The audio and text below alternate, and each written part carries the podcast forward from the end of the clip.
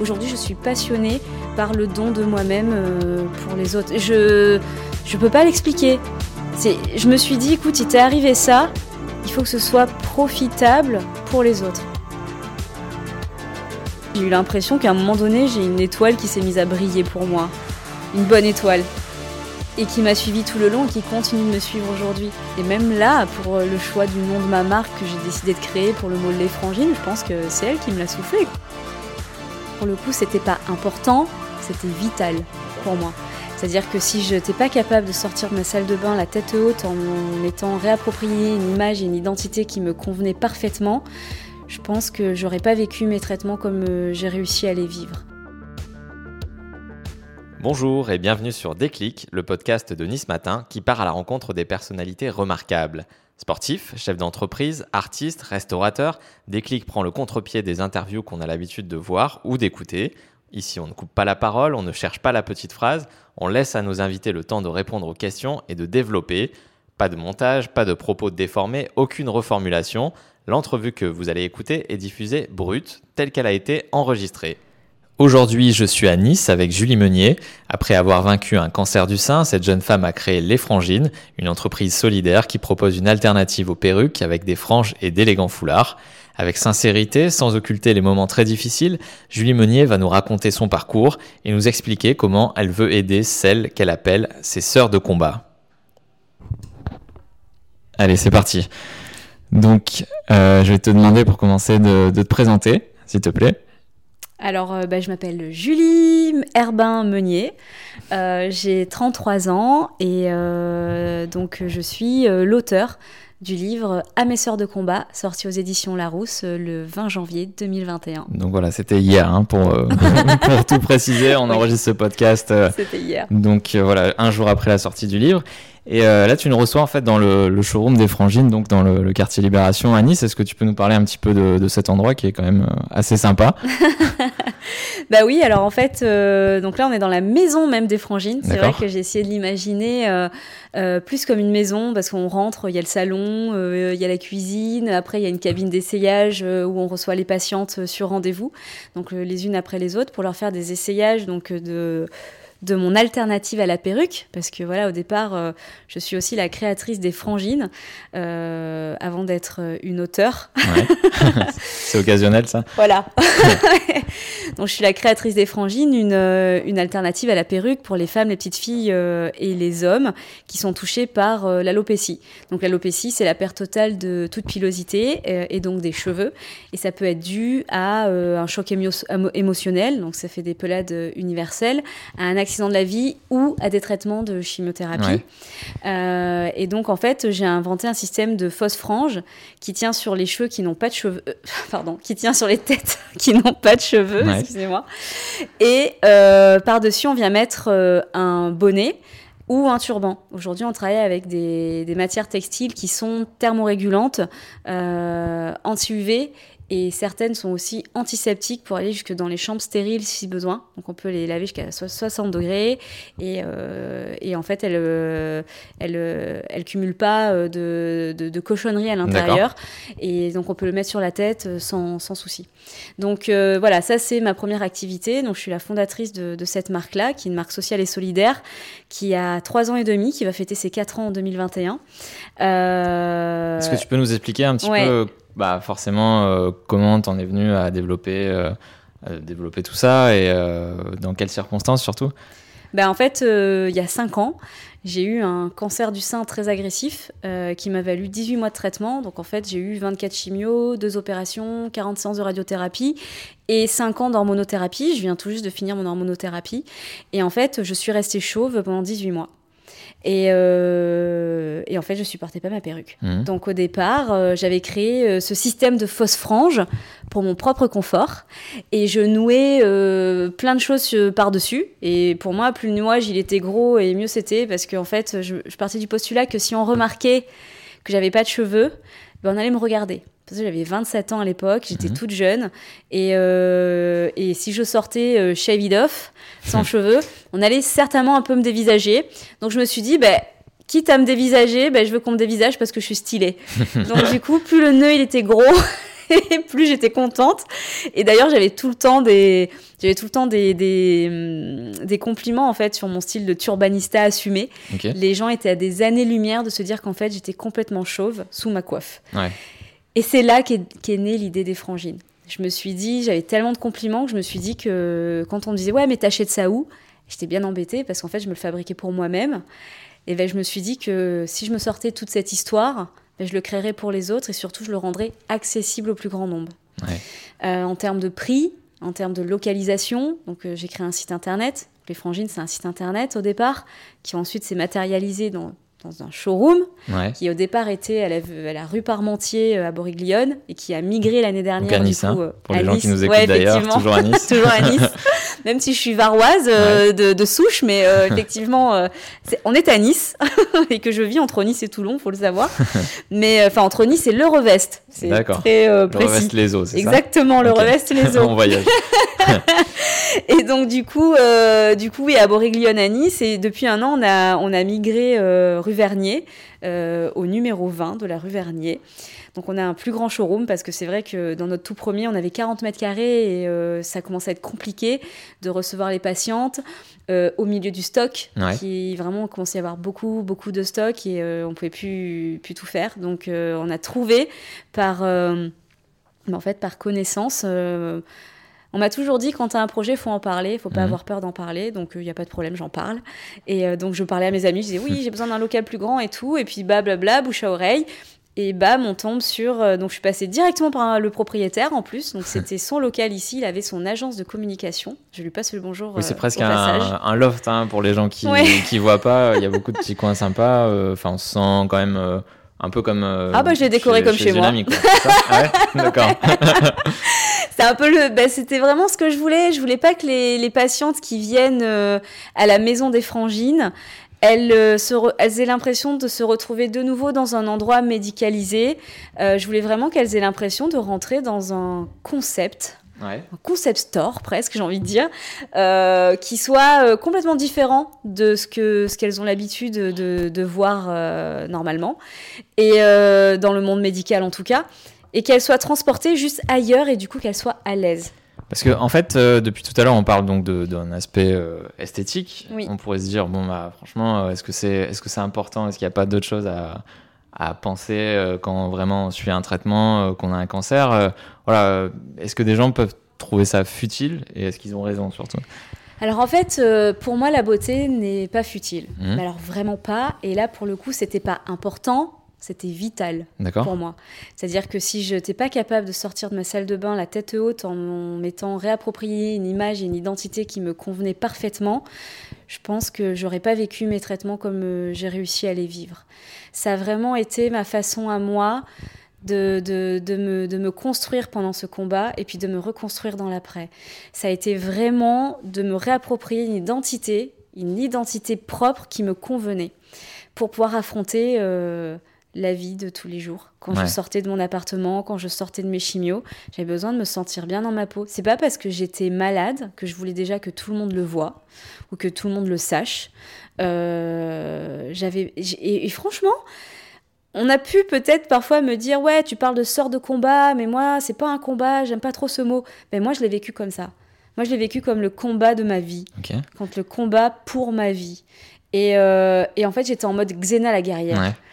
et j'avais pas du tout envie qu'on me regarde, même si c'était de la bienveillance peut-être mal dosée, mais avec des yeux de la compassion je voulais qu'on me regarde avec euh, des yeux de, de, de, force en me disant waouh et tout, euh, mais pas avec des yeux de oh regarde elle est jeune et elle a un cancer et tout, la pauvre. Non, j'avais pas envie parce que j'étais pas la pauvre, j'étais Xena. Donc euh, du coup c'était pour moi le et, et, pour pouvoir être Xena, parce que je sais pas si tu as l'image de Xena devant toi, c'était quand même une bombe, une, bombasse, voilà. et ben du coup Xena la guerrière, c'était une fille forte, c'était une belle femme, tout ça et, et ben moi pour moi c'était ça ce que je voulais être. C'était me sentir bien dans ma peau. Et pour pouvoir me sentir bien dans ma peau, eh ben, il fallait que je me, trouve jolie. Donc pour moi, la beauté n'était pas futile. Donc je me préparais le matin pendant longtemps dans ma salle de bain. ça me prenait un peu plus de temps que d'habitude peut-être euh, deux fois plus, donc au lieu de 10 minutes, 20. Voilà. Mais quand je. Voilà, c'est raisonnable. Mais quand je sortais de ma salle de bain, je disais tout le temps ça. Je disais, ça y est, je suis de retour. Parce qu'en fait, quand tu perds tes cheveux, tes cils et tes sourcils, jamais dans ta vie tu crois que tu vas te voir comme ça un jour. Mm. Et, euh, et la personne dans le miroir, je l'avais jamais vue en fait. C'est la première fois que je l'ai rencontrée, cette personne euh, qui était complètement chauve. Et je trouvais que qu'on ait 10 ans, qu'on ait, euh, qu'on ait 30 ans, qu'on ait 60 ans, qu'on ait 80 ans, qu'on soit un homme ou une femme, quand t'as plus de cheveux, plus de cils et plus de sourcils, tout le monde se ressemble. Ouais. Et ça, pour moi, c'était dur. Moi qui ne suis jamais à la mode, parce qu'en fait, j'aime pas être à la mode. Je- J'aime bien être à ma mode, mais pas à la mode. Et, euh, et donc, j'aime pas ressembler à tout le monde. J'ai mon propre style et tout. Et en fait, là, de me dire que, bah ouais, en fait, euh, on savait pas, là, comme ça, si j'étais une fille, un garçon. euh, je, voilà, j'avais pas de signe distinctif extérieur comme ça Mhm. de- sur mon visage qui faisait qu'on allait reconnaître mon genre. Euh, eh ben, ça, me, ça me dérangeait, clairement. Donc j'avais besoin de me réapproprier ce que j'étais. J'ai toujours aimé être une femme. Et euh, donc je me préparais, je, faisais en sorte de me retrouver, de retrouver quelque chose qui me plaisait en tout cas dans le reflet du miroir. Et puis donc, dans ton livre, donc euh, à mes sœurs de combat, chez, chez Larousse, là, tu dis euh, que avant ça, tu avais vraiment le, le- le symbole du, du cheveu long, de, Ah ouais. Mm. de la, de la longue coiffure qui, qui allait à 100% dans, dans le, justement cet aspect euh, féminin là dont tu parlais. Complètement. Et En puis dans la famille, euh, ta mère donc qui, qui a une formation de coiffeuse aussi, c'est on n'en sort pas quoi. non. Ah non, chez nous, les cheveux, c'est une grande histoire de famille, en fait. Donc ouais, ma mère était coiffeuse et, euh, et c'est vrai qu'elle m'a donné ce goût de la coiffure. Et bizarrement, ma mère a toujours eu... les cheveux- Enfin, j'ai toujours connu les cheveux pas plus longs que les épaules, quoi. Et là, ça fait des années qu'elle a la coupe à la garçonne. D'ailleurs, ça me fait... Je le dis dans le livre, ça m'a toujours fait rire ce, ce- ce terme à la garçonne. Comme si un mec, il avait pas le droit d'avoir les cheveux longs. Tu vois, mon mari, il a les cheveux longs jusqu'aux épaules. Moi, quand j'avais les cheveux courts, des fois, on disait monsieur, lui, on disait madame. Enfin, c'était drôle, mais euh, c'est assez fou. Alors qu'on peut être tellement féminine avec une coupe courte, mais tellement. Ouais. Je sais pas, euh, regarde euh, Christina Cordula, elle est magnifique. et euh, elle, elle est juste sublime avec sa coupe courte. Il y a plein de femmes à qui les cheveux courts ça va et à qui, enfin, elles sont super féminines en ayant des cheveux courts en fait. On s'en fout de. Et ça, c'est des injonctions. J'en parle aussi dans le livre. Mais ça, je l'ai compris que quand je suis passée par là. Pour moi, à l'époque, les cheveux longs, c'était la féminité. Voilà. Les cheveux longs, euh, j'avais ce modèle-là. J'ai grandi avec Disney, même si aujourd'hui je préfère Miyazaki. D'ailleurs, j'ai des Miyazaki tatoués partout sur le corps, parce que pour moi, c'est la vraie vie. Les personnages, ils sont pas forcément beaux ni gentils. Et euh, la vraie vie, c'est ça. Ouais. Donc, euh, alors que dans Disney, bon, euh, voilà, euh, on sait toujours un peu comment ça commence et comment ça finit. Dans Miyazaki, on sait jamais. Les c'est bons, ça les la. méchants, les, exact- oui, les, les beaux, les moches. euh. Exactement, mais dans Miyazaki, même le méchant, il a des fois, il a quand même des circonstances aussi qui font qu'on comprend pourquoi il a été méchant. Mm. Enfin, il y a, il y a une autre philosophie encore. Et, euh, et à l'époque, ouais, bah, j'étais réponse, quoi. J'étais réponse. J'avais les cheveux longs, blonds jusqu'à la taille. euh, ah, j'étais la parfaite réponse. J'avais la panoplie totale, quoi. Et, et pour moi, c'était ça, la féminité. Et en fait, quand on m'a. D'ailleurs, ça a été la première question que j'ai posée quand on m'a annoncé que j'avais un cancer. La première question que j'ai posée au médecin, c'est Ok, je vais perdre mes cheveux. Hmm. Alors qu'on venait juste de me demander, de me dire Julie, vous avez un cancer. Et moi, la question qui m'est venue à la première, ça a été une question d'ordre physique de mes cheveux. Ouais. C'est quand j'y repense, je me dis Ok. Enfin, c'est quand même assez euh, c'est dérangeant. Ouais. Mais apparemment, quand j'en parle sur les réseaux sociaux avec toutes mes sœurs de combat, euh, elles, euh, elles ont souvent, elles aussi, cette première question qui vient. Donc euh, ça m'a un peu rassurée Mm. avec le temps, avec le recul, en me disant bon, euh, c'est pas que toi, c'est quand même euh, souvent quelque chose parce que bah, le physique, c'est ce qui va refléter en fait aux autres. Mais est-ce que c'est aussi peut-être peut-être que c'est bête de dire ça, mais une manière de se raccrocher à une réalité qu'on connaît? On sait que on a des cheveux, on sait comment on est, et c'est un problème commun. Enfin, on va dire de se préoccuper de son apparence plus que de, de lutter contre une maladie qu'on connaît pas. Certainement. Certainement, tu as certainement raison, j'avais pas pensé à cet, aspect-là. Mais oui, avoir des cheveux, avoir des cils, des sourcils reflète une certaine normalité. Même si euh, je dois avouer que euh, peut-être que si on voyait des gens dans la rue, euh, des femmes aussi et des hommes, ben, qui sont. Qui ont des pelades et qui sortent, qui sortent euh, la, la tête chauve, Mhm. sans, sans fioriture pour le cacher ou quoi que ce soit, ben peut-être que ça rentrerait aussi dans la normalité finalement.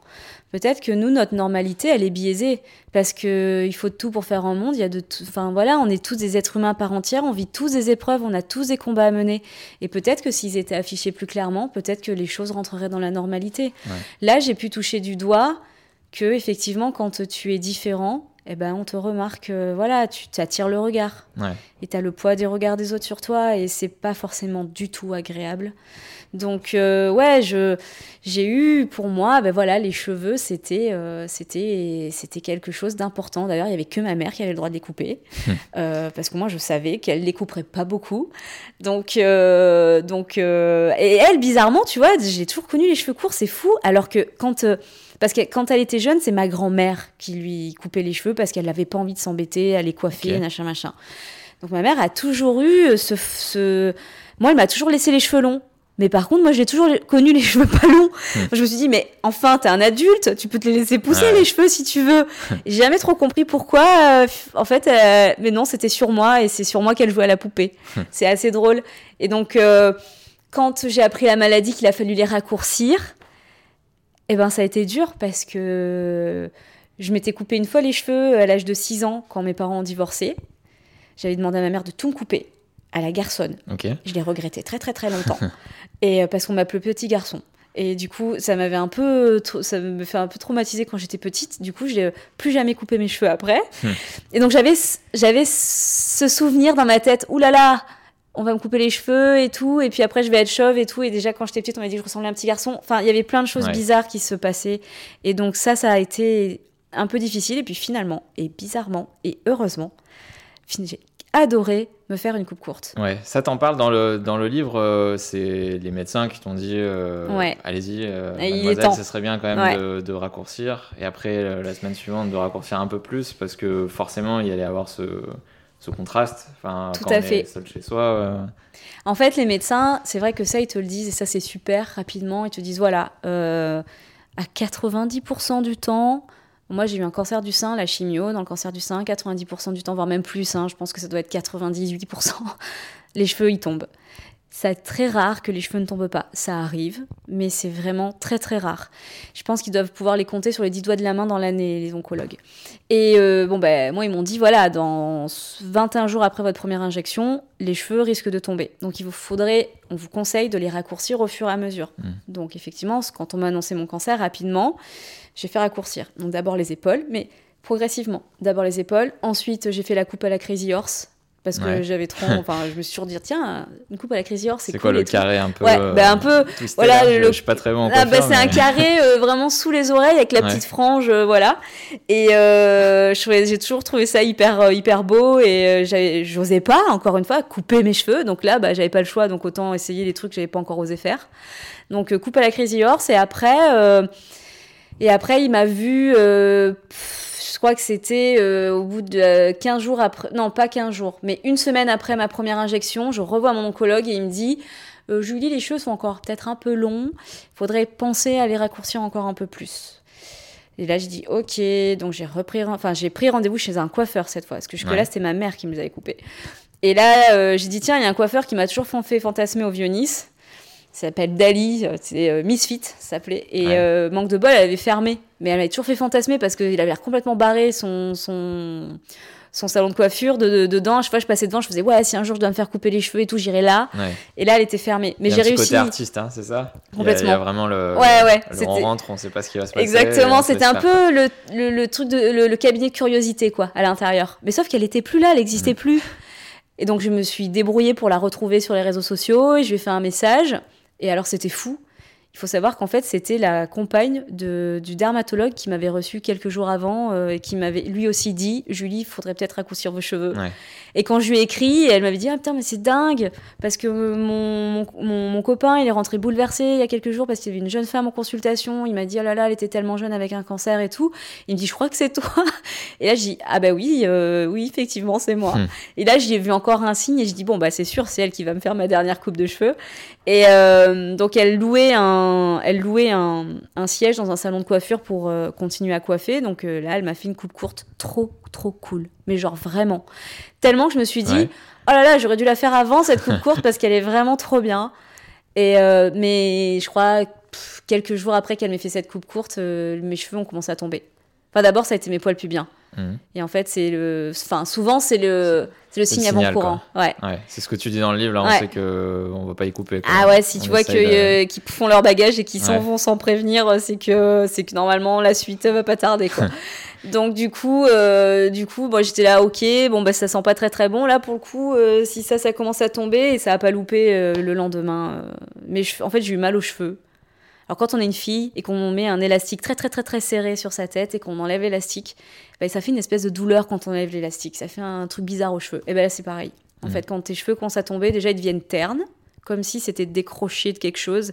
Ils sont, ils ont plus l'air très vivants. Ouais. Ils deviennent ternes. Et puis après t'as mal aux cheveux.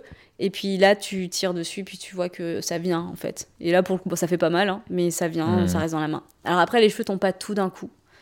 Ils tombent au fur et à mesure. Et là, là j'ai rappelé Dali et je lui dis bon bah en fait. euh, Donc c'est la coiffeuse, hein. Ouais, Dali, c'est la coiffeuse. Je lui ai dit, en fait, euh, il faut raser. Enfin, il faut tondre. Ouais. Faut pas raser, faut tondre. Parce que raser, si on se coupe et tout, si on est en chimio, c'est pas, c'est pas recommandé. Mais tondre. Du coup, je suis, je suis retournée la voir.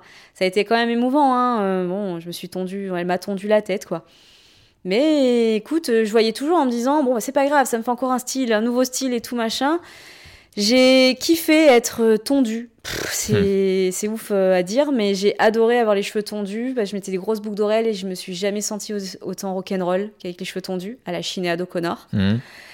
mais par contre, être chauve, c'est pas pareil. Être Ouais. chauve, j'ai détesté. Être chauve, par contre, j'ai vraiment détesté. Être tondu, c'est une chose, mais être chauve, c'est autre chose. Donc, euh, t'es jamais vraiment complètement sans cheveux. Il te reste toujours quelques cheveux par-ci par-là, mais tellement peu qu'on les Mhm. voit pas et du coup, tu parais chauve. Et ça, c'était dur. Et là, en fait, euh, dans, dans le livre, justement, euh, bon, là, on a eu des moments où tu souriais un petit peu, où tu racontes ça, et il y a quand même un peu de fantaisie euh, dedans, mais forcément, et c'est comme ça que tu as construit le livre aussi, il y a des moments où on, où on replonge dans une réalité qui est beaucoup moins, enfin, déjà, qui est l'inconnu total, Tout à fait. et qui est beaucoup moins réjouissante. Ça, tu le, tu le décris, tu as encore euh, ces sensations euh, présentes, enfin, tu racontes comment se passaient les, les séances durant ton traitement, euh, comment tu rentrais chez toi après, comment tu étais entouré aussi, mais dans la difficulté, quoi. Dans la difficulté, après, il faut appeler un chat un chat.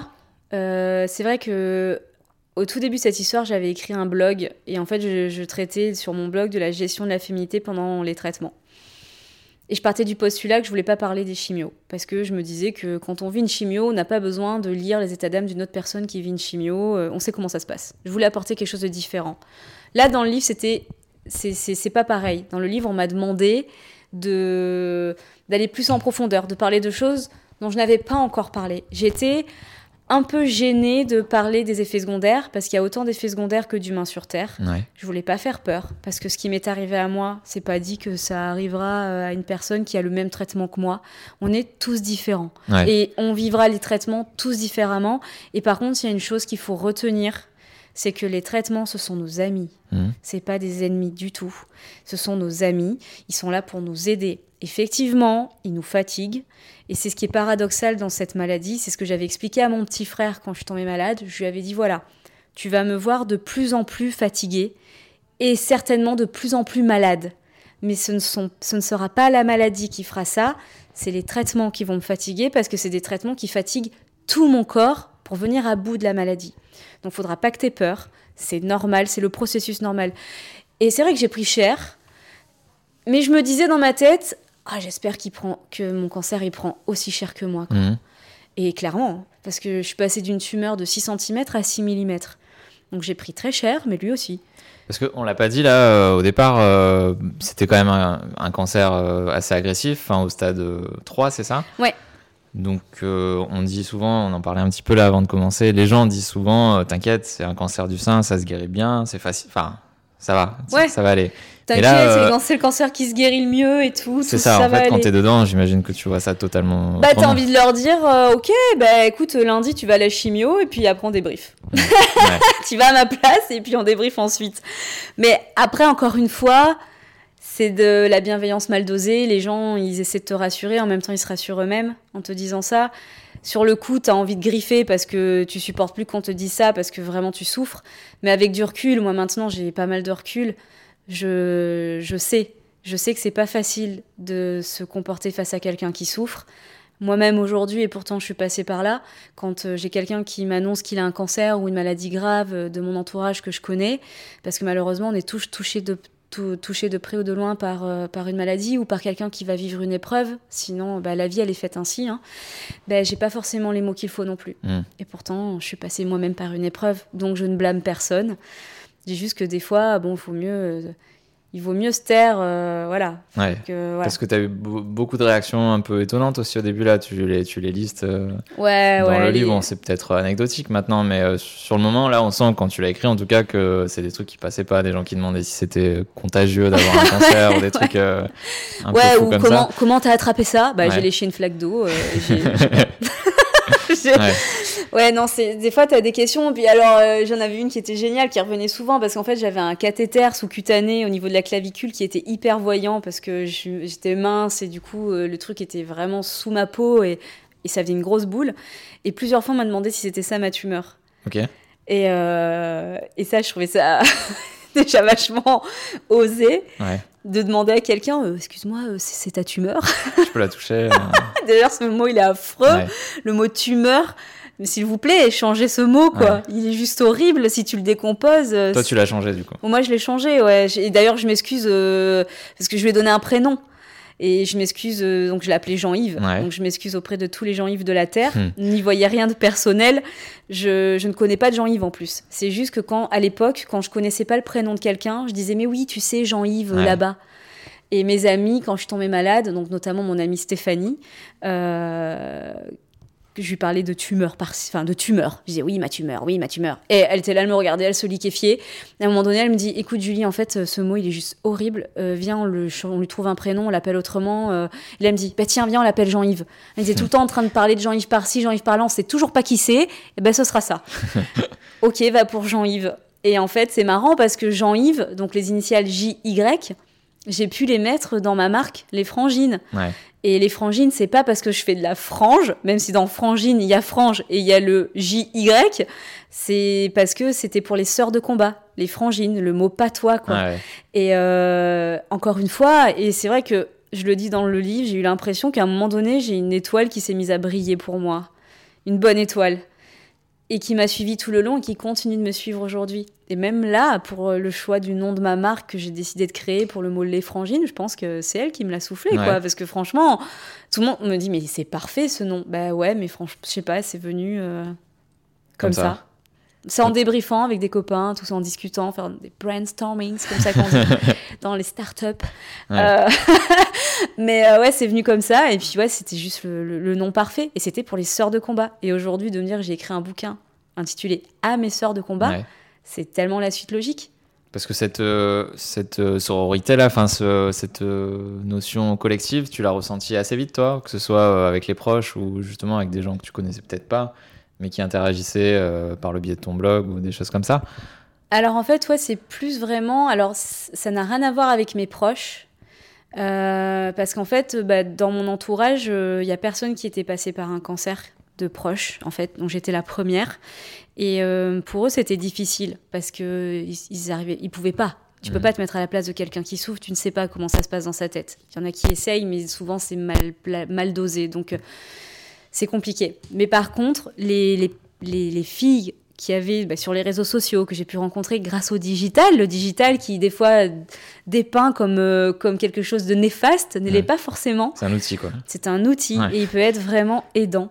Et euh, moi, le digital, euh, ça a été vraiment mon, mon, un compagnon très fidèle, ça l'est encore à mon, pendant mon quotidien de, de, de combattante. Et donc là, j'ai rencontré virtuellement plein de sœurs de combat et, euh, et en fait, il y a un lien qui existe entre toutes les, toutes les, les sœurs et les frères, hein, parce qu'il ne faut pas oublier les hommes. Je converse aussi avec des hommes et même aussi avec des accompagnants hommes.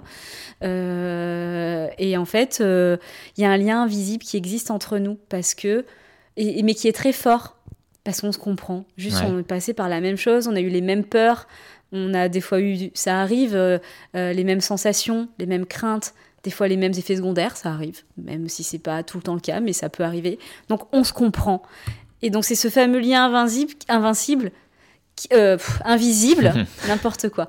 Ce fameux lien invisible qui crée. Invincible, ça marche aussi. Oui, ça marche aussi effectivement parce que exactement, ouais, mais qui est euh, qui est très fort, vraiment, et euh, qui crée cette sororité. Mhm. Et c'est pour ça que, ben, en fait, c'est parti d'un hashtag, hashtag sœur de combat, clairement sur mon Instagram, Facebook, tout ça, je disais salut les sœurs de combat, ou alors à la fin je mettais mon hashtag sœur de combat.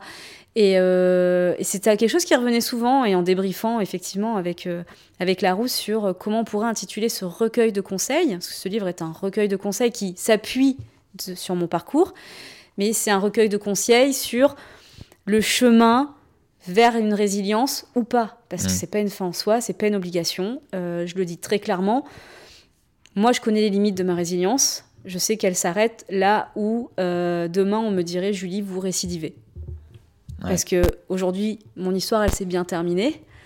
Et euh, c'est pour ça que je, que, que, que, que je l'écris comme ça et que j'ai eu un parcours de résilience parce que je me suis servi de cette épreuve pour transformer l'essai. Mais demain, on me dit Julie, vous récidivez, je serai vraiment euh, incapable de dire comment je réagirais. Incapable. Donc euh, voilà.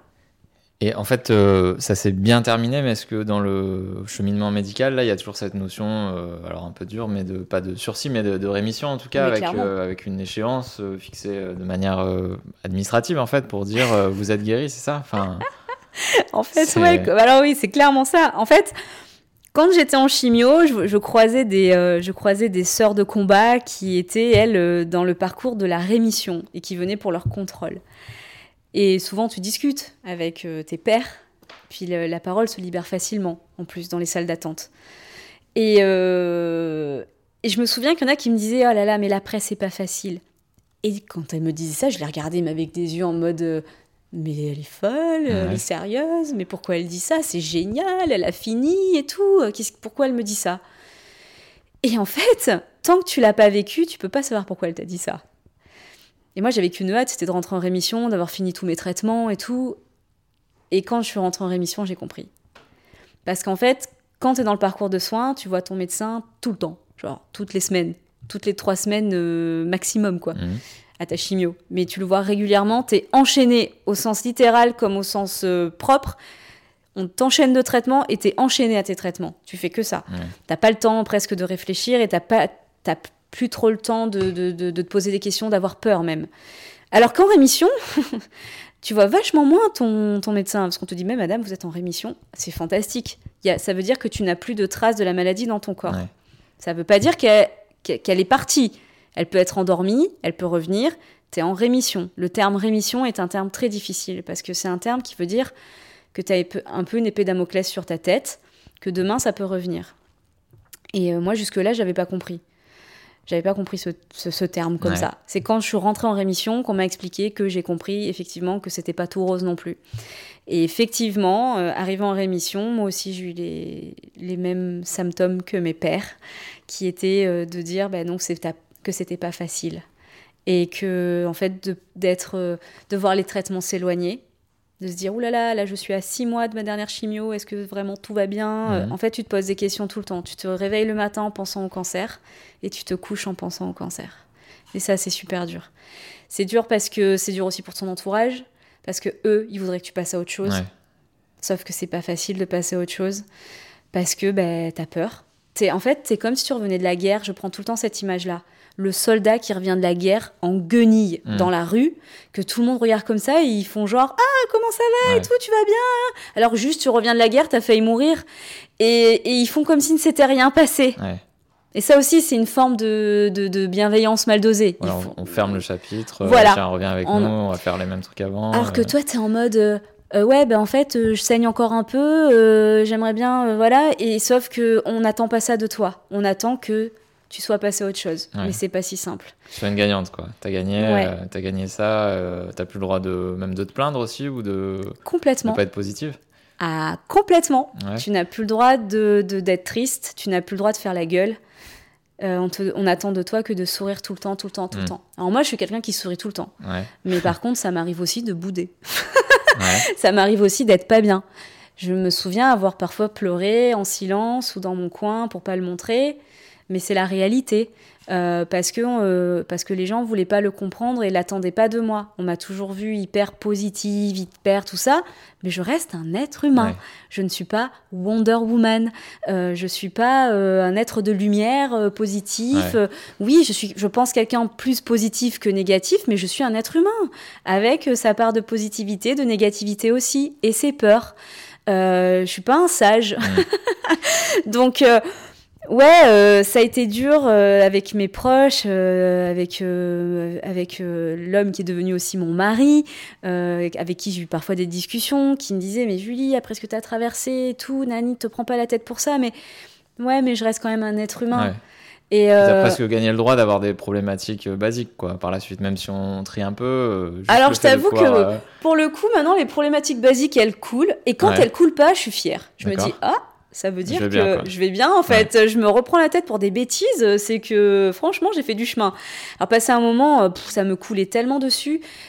La seule chose qui me faisait peur la seule chose pour moi qui était grave, c'était que la maladie revienne. C'était que ça, que ça, que ça, que ça. Mais par contre, j'étais en boucle. Et euh, dans ma tête surtout. Et euh, donc, j'avais même fait, j'avais entamé une thérapie, tout ça.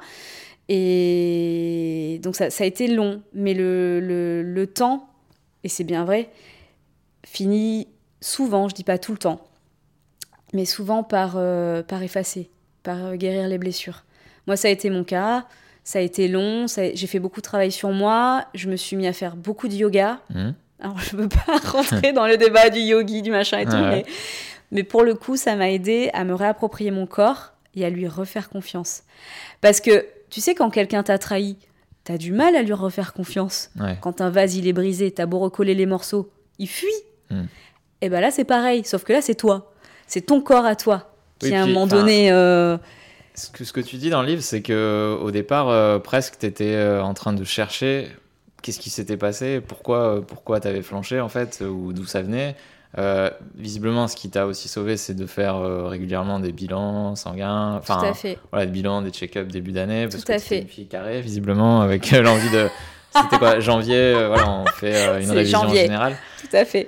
Mais euh, voilà, il y avait quand même cette euh, suspicion envers soi-même en disant euh, j'ai une bonne hygiène de vie, je fais rien de fou, qu'est-ce qui s'est passé quoi? En fait, c'est terrible, mais personne peut s'en empêcher et je mets au défi quelqu'un qui a traversé une épreuve qui s'est pas dit pourquoi. Si quelqu'un ne s'est jamais dit pourquoi, qu'il se manifeste. je veux le rencontrer.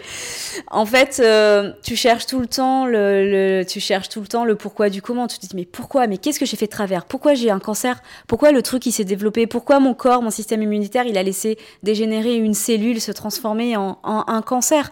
Qu'est-ce qui s'est passé euh, Pourquoi tu me fais ça? Tu te parles à toi-même en mode mais mec, t'as pété les plombs. Euh, pourquoi tu fais ça? Et et c'est en ça que je te dis, reprendre confiance en lui, vraiment. Parce que tu te dis, euh, après, lui, c'est ton corps d'être humain, c'est un être humain, l'être humain n'est pas parfait, et lui aussi peut-être a droit à des erreurs. Donc il faut aussi lui pardonner. Hmm. Donc je lui ai pardonné. c'est très, c'est pas spirituel ce que je suis en train de dire, hein. c'est euh, c'est vraiment mon cheminement. Euh, et, et, ça, c'est, ça m'a pris du temps à mettre en place, de, de, me dire, ok, il faut que je me pardonne, mais aujourd'hui, je peux le dire et je le signe euh, de mon sang, je me suis pardonnée. Et, euh, et ouais, bah, ça a été une erreur de parcours. Euh, mais j'ai cherché longtemps. Hein. Je me suis dit, ok, bon, bah, tu fais du sport depuis que tu es toute petite. à l'époque, je faisais beaucoup, beaucoup de danse classique à, cette période-là. je buvais pas d'alcool outre mesure, à part le week-end de temps en temps avec les potes. Mais genre, j'ai pris ma première cuite à 26 ans. Ah Donc, ouais. Bravo. la première de la première. Hein, et euh, ma mère pourrait en parler d'ailleurs. et du coup, euh, et, et, du coup, je, je, j'étais vraiment quelqu'un d'assez, euh, bah, d'assez simple, quoi. Je, je faisais pas, je me droguais pas. Je... Ça, c'est venu après. non, c'est pas ça. Bah, avec les chimios, autant te dire que là, ouais. Euh, on supporte. voilà, les chimios, pour moi, ça a été la, pire des drogues. Hein, euh, voilà, c'est, je pense que mon corps, euh, voilà, là, il a pris ce qu'il avait jamais pris de toute sa vie, parce que bon, bah, c'est des traitements assez violents, c'est une drogue qui te fait ouh. Hmm. En anglais, on dit drugs, donc voilà. Mais non, non, même pas, même pas, quoi. Juste, j'étais. Il y avait rien, rien. Et puis, il n'y avait pas de cancer de rien dans ma famille. Hmm. J'étais pas prédisposée à ça du tout. Ça a été la surprise, quoi. Ça a été la météorite que tu prends dans la tête, euh, comme ça, qui vient, qui, tu sais, la pomme qui tombe de l'arbre et ça tombe sur toi, c'est comme ça, bam. Ou le pot de fleurs du d'un balcon. Hum. tu sais pas, c'est comme ça. C'est la faute à pas de chance. Et là, juste avant, tu parlais en fait de, de, se refaire confiance, de refaire confiance à son corps. Il y a des moments où tu as essayé, enfin, tu disais, euh, ça c'était peut-être pendant que tu étais malade, mais j'ai essayé de retourner à la, à la, danse, par exemple, de, de, bouger avec les autres qui étaient un peu plus âgés que moi. Et en fait, euh, bah là, pour le coup, ton corps il t'a lâché, il marchait pas, quoi. Enfin, pas comme tu voulais en tout cas. Alors en fait, euh, j'ai réussi à continuer la danse jusqu'à jusqu'à ma troisième chimio Troisième, ouais, parce qu'à la quatrième, c'est là où je suis partie en chambre stérile. Donc jusqu'à ma troisième chimio, j'ai réussi à continuer à aller à la danse. Après, j'ai plus réussi. C'est comme l'école d'art. J'avais repris l'école d'art et au bout d'un moment, la chimio a eu raison de ma concentration. Plus tu avances dans les traitements, plus ton corps il est fatigué, comme j'expliquais tout à l'heure. Et à la fin de mes traitements, j'ai dit, ok, euh, je me remets à la danse. Mais alors direct, hein, euh, sans, sans, transition, quoi. De 0 à 100, quoi. Voilà. de toute façon, ça, ça c'est mon gros problème, et j'en suis consciente, c'est que c'est soit tout blanc, soit tout noir, mais j'arrive pas à être tout gris, donc euh, voilà. Et ça, c'est un problème que j'essaye de, de, maîtriser. Mais...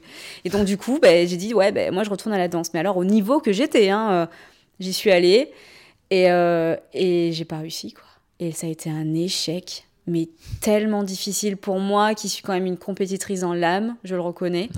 J'aime bien le challenge, j'aime bien me challenger, j'ai toujours fait des sports de compète et tout, euh, voilà. Et là, de pas réussir à, danser alors que devant moi j'avais des, des, des, des, mamies qui elles ont tenu toute l'heure, à leur rythme, mais toute l'heure. Et moi j'ai tenu 20 minutes quoi. Et au bout de 20 minutes, je me suis assise sur le côté, j'ai pleuré. Et je suis plus retournée. J'ai dit bah non, c'était trop tôt et euh, j'ai eu tellement honte et j'étais tellement pas bien et ouais, comme en fait pour moi c'était ma façon à moi d'essayer de reprendre confiance en mon corps, mais je suis allée beaucoup trop vite. Il faut y aller doucement. Tu reviens. Franchement, quand tu reviens de la guerre, il y a une petite, euh, tu vois, une petite thérapie à faire, une petite rééducation à faire. T'as vu des choses terribles, t'es fatigué, ton corps est fatigué il faut l'entendre, il faut le comprendre. On n'est pas, et j'étais pas, encore une fois, peut-être qu'à ce moment-là, je me suis pris pour Wonder Woman. Ouais. Mais non.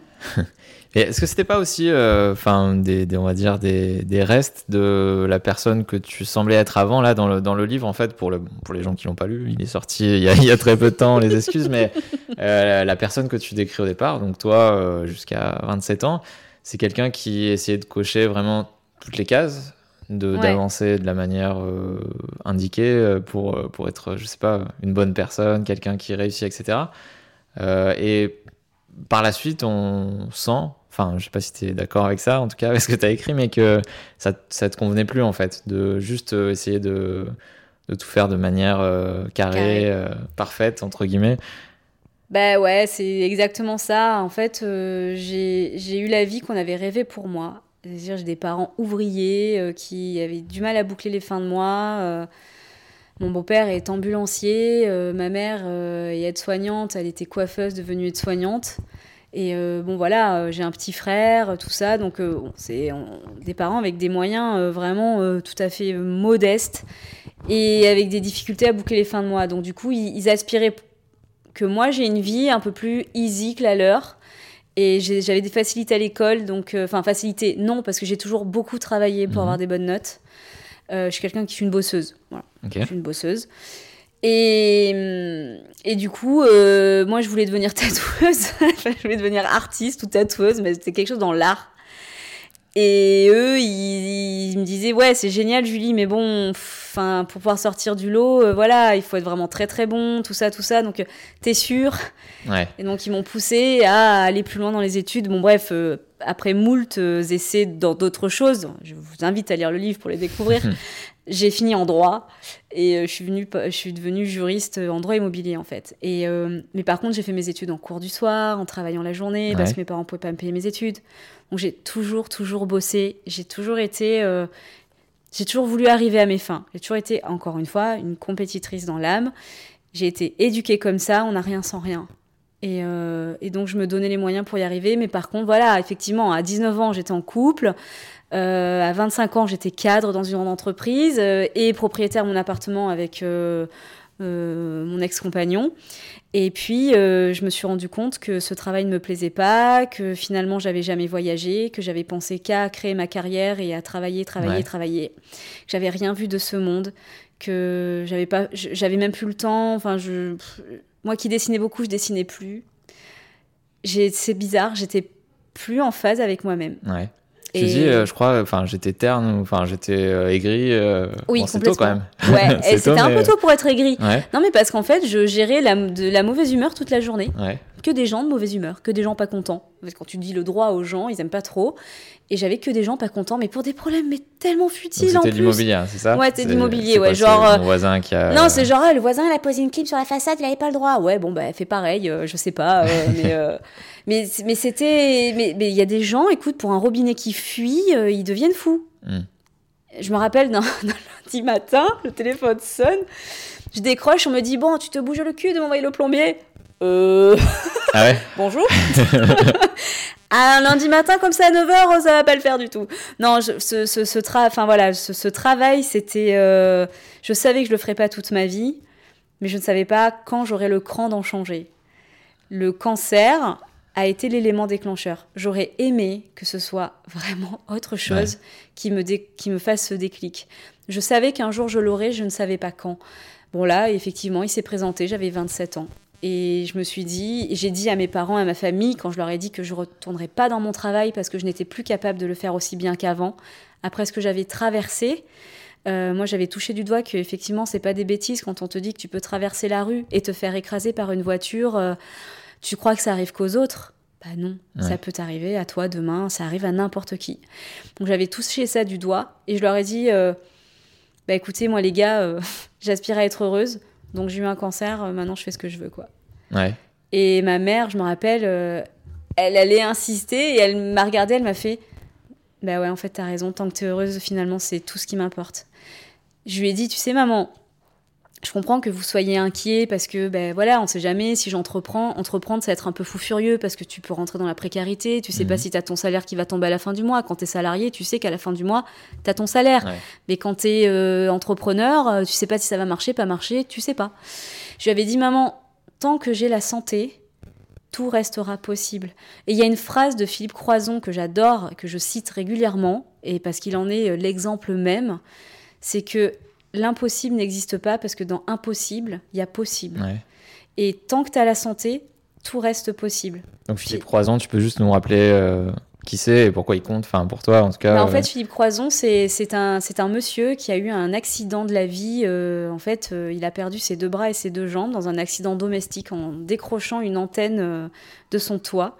Euh, l'antenne s'est prise dans le fil électrique derrière et en fait, il a eu une décharge qui lui a, qui lui a traversé le corps et ça lui a brûlé les extrémités. Il s'est réveillé après je sais plus combien de temps de coma.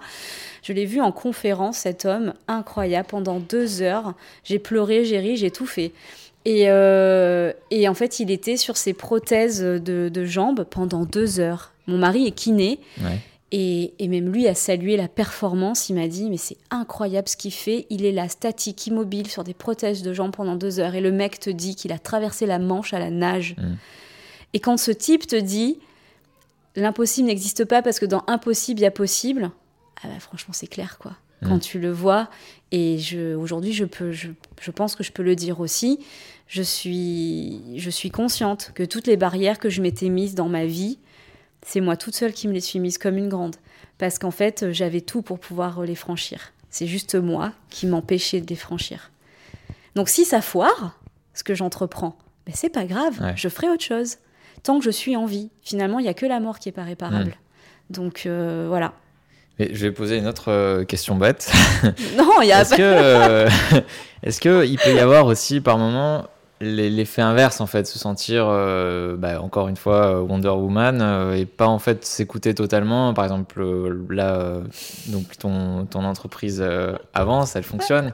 Tu dis que tu es soit tout blanc soit tout noir. Est-ce qu'il n'y a pas le risque des fois de, bah, de se laisser emporter par le truc et de pas admettre ses faiblesses ou de mal maîtriser le temps de se dire il faut tout faire quoi maintenant? Ah la question piège. ah c'est bête. Ah, pas bête mais fais ce que je dis, fais pas ce que je fais. bah, en fait, quand tu entreprends, euh, c'est c'est encore autre chose parce qu'en fait, euh, Moi, les frangines, c'est peut-être le bébé que j'aurai jamais. Parce que ben voilà, euh, des stigmates du cancer, t'en sors que ben, euh, moi je suis en préménopause à 33 ans, qu'un jour on m'a dit que j'avais plus de chances de gagner au loto que de tomber enceinte naturellement. Donc euh, je, je, je suis pas, je suis sortie de ce cancer avec euh, des cartes en moins, clairement, dans le jeu. Et, euh, et aujourd'hui, c'est vrai que je donne tout à ma boîte. Les frangines, c'est mon bébé. Et peut-être que oui, peut-être que des fois ça m'arrive de m'oublier euh, à ses dépens. Et surtout parce que je sais que derrière, les frangines, c'est une entreprise qui aide des milliers de personnes. Mais euh, pour autant, j'arrive de temps en temps à, de temps en temps à me mettre des limites. Ouais. Euh, Il y a des fois, euh, ça m'arrive, j'ai pas envie, euh, je rentre chez moi. bah, c'est vrai que des fois, t'éteins l'ordinateur, il est 2h du matin, tu te lèves le matin à 7h. Tu as dormi à peine 5 heures. je l'ai fait plus d'une fois, c'est Ouais. pas bien, faut pas le faire. Je sais que c'est pas bon pour la santé. Mais bon, bah, je l'ai fait, j'ad- j'admets. Mais euh, pour autant, des fois, ça m'arrive de dire bah non, ce soir je coupe, euh, je me mate un Netflix et je bouffe dans mon bain, quoi. Voilà. ça m'arrive aussi. Et euh, de prendre des vacances, j'en prends aussi. C'est vrai que quand t'entreprends, couper, c'est pas facile. Parce que tu vois aussi ce qui avance et les gens qui ont peut-être besoin Je de. sais qu'il y a beaucoup de gens qui enfin, attendent. En fait, quand j'envoie une commande, une commande de, de, de, de franges et de turbans, tout ça, c'est pas comme si j'envoyais quelque chose dont on a qu'on qu'on a plein dans son armoire.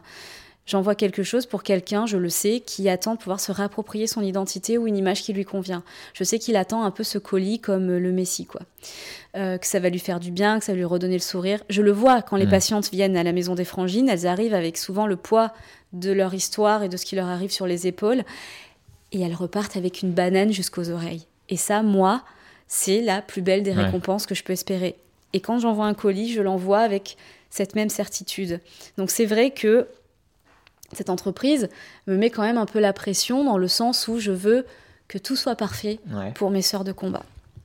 Et euh, au dépend de, effectivement, peut-être des fois m'oublier. D'ailleurs, souvent, on me le dit, hein, sur les réseaux sociaux, on voit que je suis tout le temps partout, par Mons et par Vaux, euh, dans un avion le lundi, dans un autre avion le jeudi, enfin Ouais. voilà, je... et qu'on me dit, Julie, oublie pas de prendre soin de toi. Je sais, et Ouais. j'avoue. Et c'est vrai que j'ai un gros problème aujourd'hui, c'est que je remets plus à demain ce que je pourrais faire tout de suite, ou même pas forcément ce que je pourrais faire tout de suite, c'est-à-dire que quand j'ai envie de faire quelque chose, je le fais. Ouais. Genre, j'ai eu envie de sortir une collection de vêtements. C'était peut-être un peu prématuré de se nouveau, diversifier. Non, non, c'est sorti il y a deux ans. Pardon. Tu non, non, mais c'est pas grave. c'est pas grave, mais je l'ai sorti beaucoup trop rapidement. La Ouais. preuve, nous n'avait pas entendu parler. je me suis diversifiée trop tôt, mais parce que je me j'avais toujours rêvé de sortir une petite collection de vêtements. Et je me suis dit, bah, je remets plus à demain mes rêves. Ouais. C'est toi qui avais dessiné du coup? Tu disais Ouais, que t'aimais bien dessiner. Ah oui, euh, j'avais dessiné ma collection, euh, j'avais fait mon, mon stylisme. Après, euh, je travaille avec ma couturière qui est modéliste aussi, et puis on a imaginé les modèles, quoi. Mais euh, donc j'ai sorti ma collection de vêtements. euh, ça n'a pas été le succès que j'aurais cru. Nous, on est surtout connus pour euh, les franges et les turbans, et on, a- et on aide surtout les, les personnes pendant la période de perte des cheveux et des traitements. Les vêtements que j'avais faits, c'était pour l'après. Et je me suis rendu compte que les, f- les, les sœurs de combat adoraient les frangines pendant les traitements, mais dans l'après, elles avaient besoin de passer à autre chose et qu'elles avaient moins, envie d'entendre parler de nous, Ouais. ce que je peux comprendre. Et ça, je l'avais pas mesuré à l'époque. Et pour toi, est-ce que c'est déjà arrivé que des gens euh, proches qui te connaissent bien te disent mais euh, en fait qu'est-ce que tu enfin qu'est-ce que tu fous là clairement? Pourquoi tu sors pas de tout ça? Pourquoi tu t'éloignes Ah oui, pas de, la maladie et des gens qui vont te raconter leur peine, euh, etc. ça m'arrive tout le temps. Ouais. Tout le temps. Souvent, mes amis me disent Julie, je comprends pas, pourquoi tu restes? Mais en fait, il n'y a pas à comprendre. J'ai l'impression d'être dans une mission. Et, et ça s'est démontré à plusieurs reprises. On a fait en sorte d'essayer de me faire perdre mon agrément Sécu en voulant me faire passer mon, euh, mon diplôme de coiffeuse euh, ou un diplôme de la santé pour pouvoir garder l'agrément Sécu. Mais ce que je ne savais pas, euh, les lobbies, c'est que, c'est que ma mère, elle est coiffeuse et soignante et qu'elle a les deux diplômes et que du coup, elle est devenue directrice générale des frangines. Et on a pu garder notre agrément. Donc, c'est en ça que je te dis, j'ai, j'ai- je suis dans une mission parce Ouais. que en fait, on a voulu vraiment souvent me mettre des bâtons dans les roues et à chaque fois, il s'est avéré que c'était Mm. pas possible. Euh, Ça, c'est un aspect que tu, que tu montres euh, dans le livre, en fait. euh, Quand, en général, quand on communique sur toi, quand il y a des reportages, etc., il y a bah, la belle histoire, parce que les gens, les gens aiment bien raconter des belles histoires, et c'est un peu le cas. Mais il y a des nuances, et il y a, il y a des freins, il y a des choses qui sont peut-être voilà, plus pénible à raconter quand on fait un sujet d'une minute, mais euh, c'est pas genre euh, elle est super sympa, elle travaille bien, on l'accueille euh, les bras ouverts tout le temps, quoi. En clair. C'est un peu compliqué à expliquer ici, mais tu m'as dit que il peut y avoir des, des, freins, des problèmes de remboursement, tout à fait. des choses qui sont pas limpides, quoi. Non, mais clairement, il faut savoir que ben voilà, voilà, avoir subir une épreuve, vivre une maladie, avoir un cancer, c'est loin d'être rose. Alors c'est pour ça que j'aime pas trop Octobre Rose, parce que le cancer, il n'y a rien de rose dans le cancer, ni dans une épreuve quelconque. Et, euh, et c'est vrai que la maladie coûte cher. Mais on a la chance d'être en France, il faut le dire. En France, on a nos traitements qui sont pris en charge par la sécurité sociale. Moi, quand j'ai fait le décompte de tout ce qu'avaient coûté les traitements, on était à plus de 100 000 euros. Si je n'avais pas été française, je ne serais pas en train de te parler, clairement. Euh, donc ça, c'est une chance, il faut le reconnaître. Après, à côté, effectivement, euh, il y a euh, tout ce qui est soins de support, qui sont pas forcément pris en charge par la Sécu, mais en même temps, est-ce que la Sécu peut tout prendre en charge à un moment donné? Si déjà elle prend les traitements, c'est déjà beau et il faut qu'on le préserve. Mais on aimerait qu'elle prenne aussi les, les, soins de support en charge. Et elle y tend, et elle se bat, et il y a des gens qui se battent pour ça. Je pense qu'on finira par y arriver. Mais c'est pas voilà, c'est un travail de longue haleine. Donc, euh, c'est il faut reconnaître, il faut reconnaître que c'est pas facile, mais que quand même, en étant français, on a au moins quelque chose de très très important, c'est que nos traitements sont pris en charge.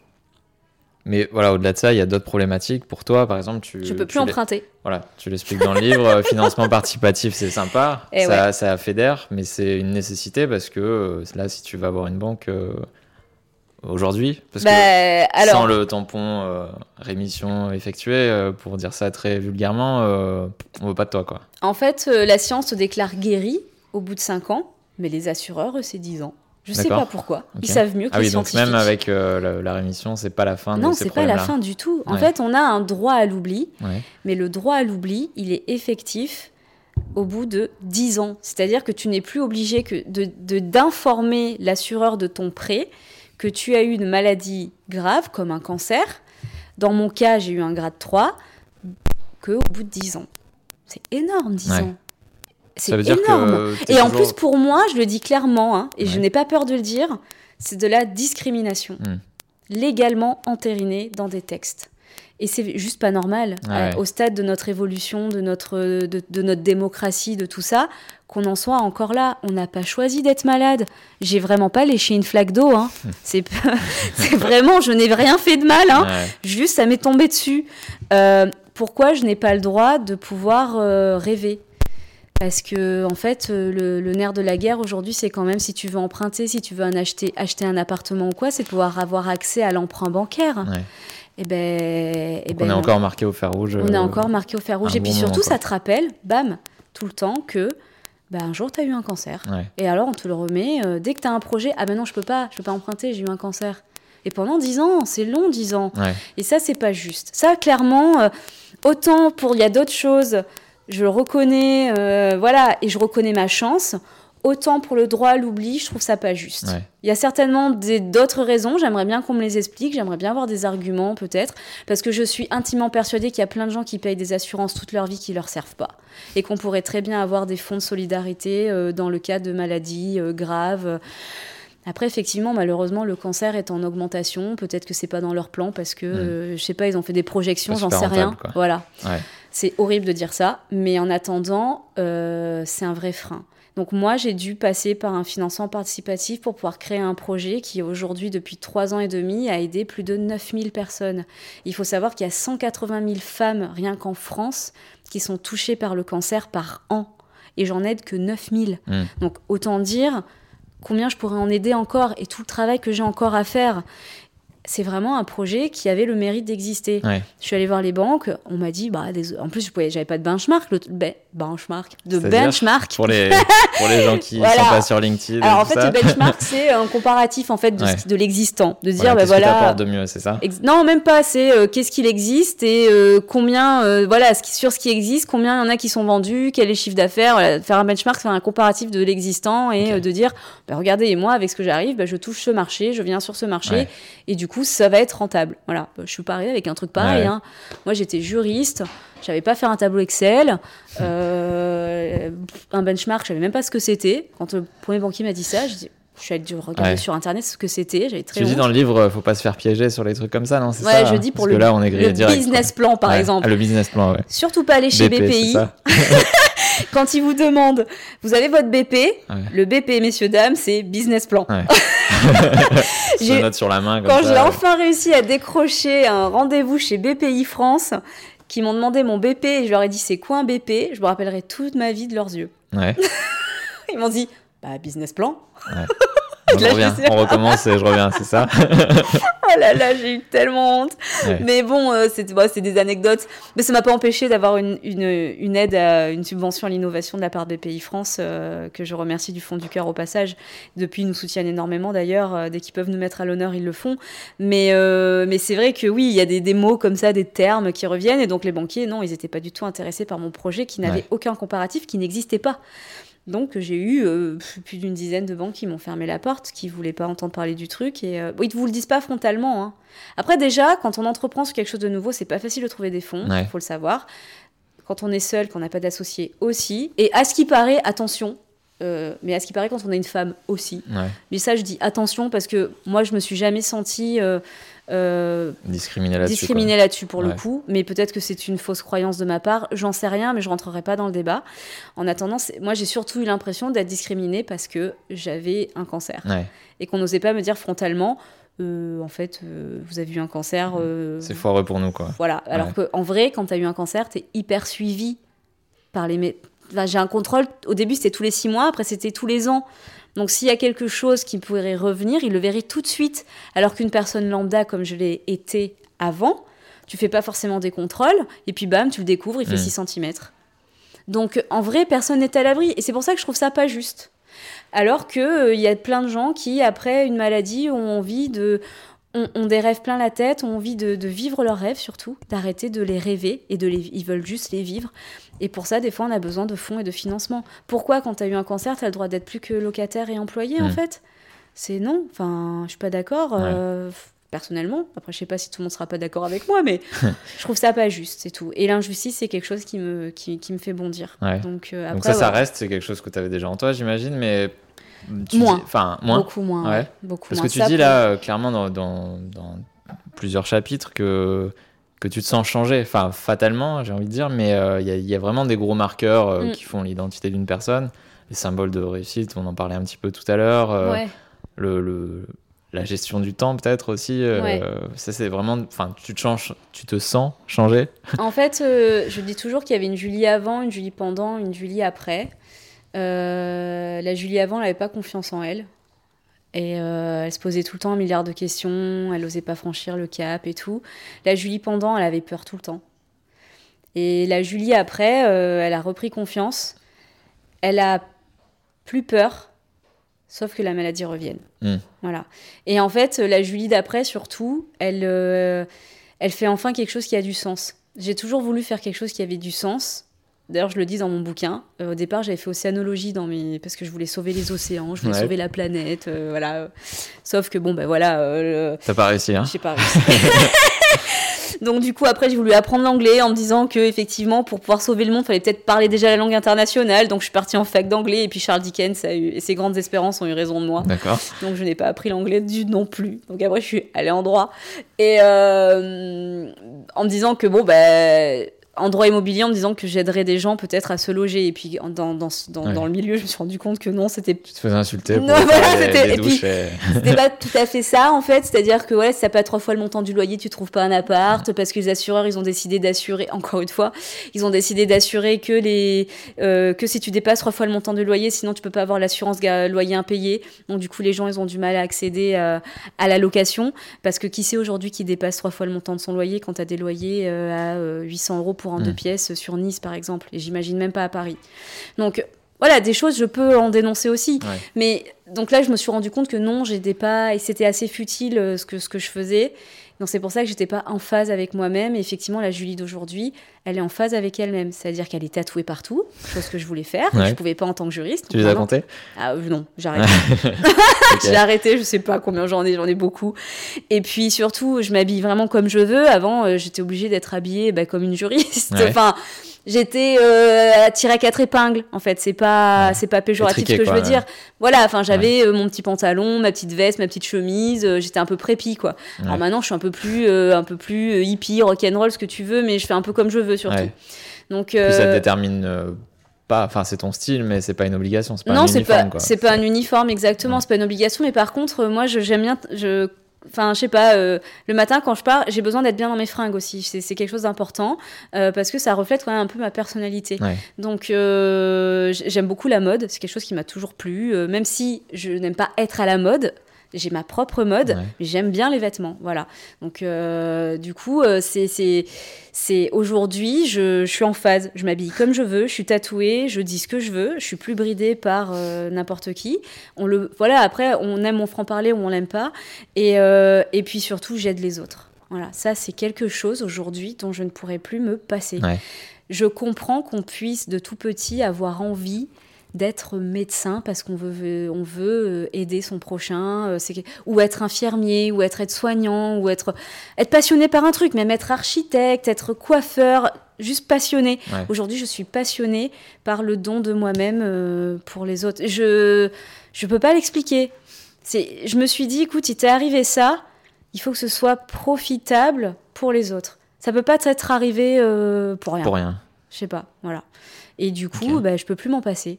Et j'adore faire mes ateliers nouage de turban. Hmm.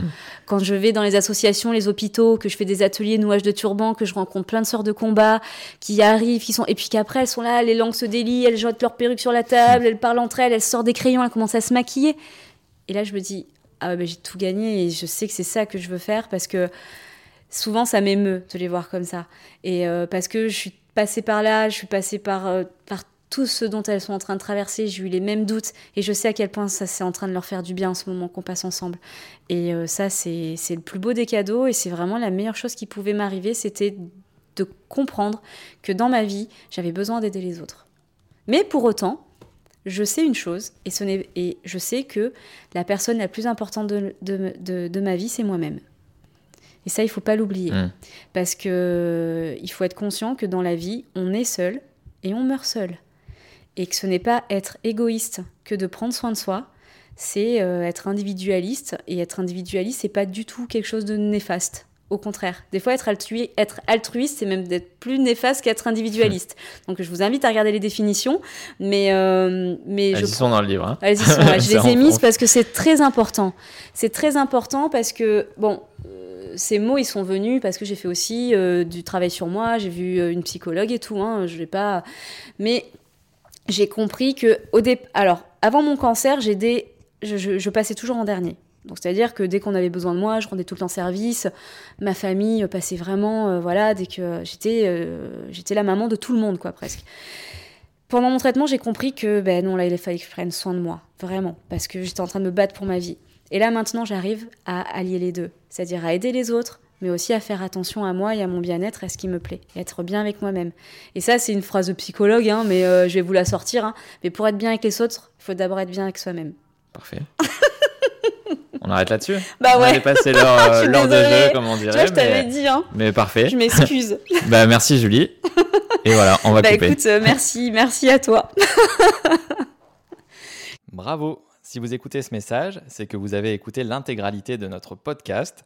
Si ça vous a plu, n'hésitez pas à le noter 5 étoiles et à le partager autour de vous. Et si vous avez des remarques ou des suggestions, vous pouvez m'écrire sur mon mail à jboursico at nismatin.fr j b o u r s i c o t tout.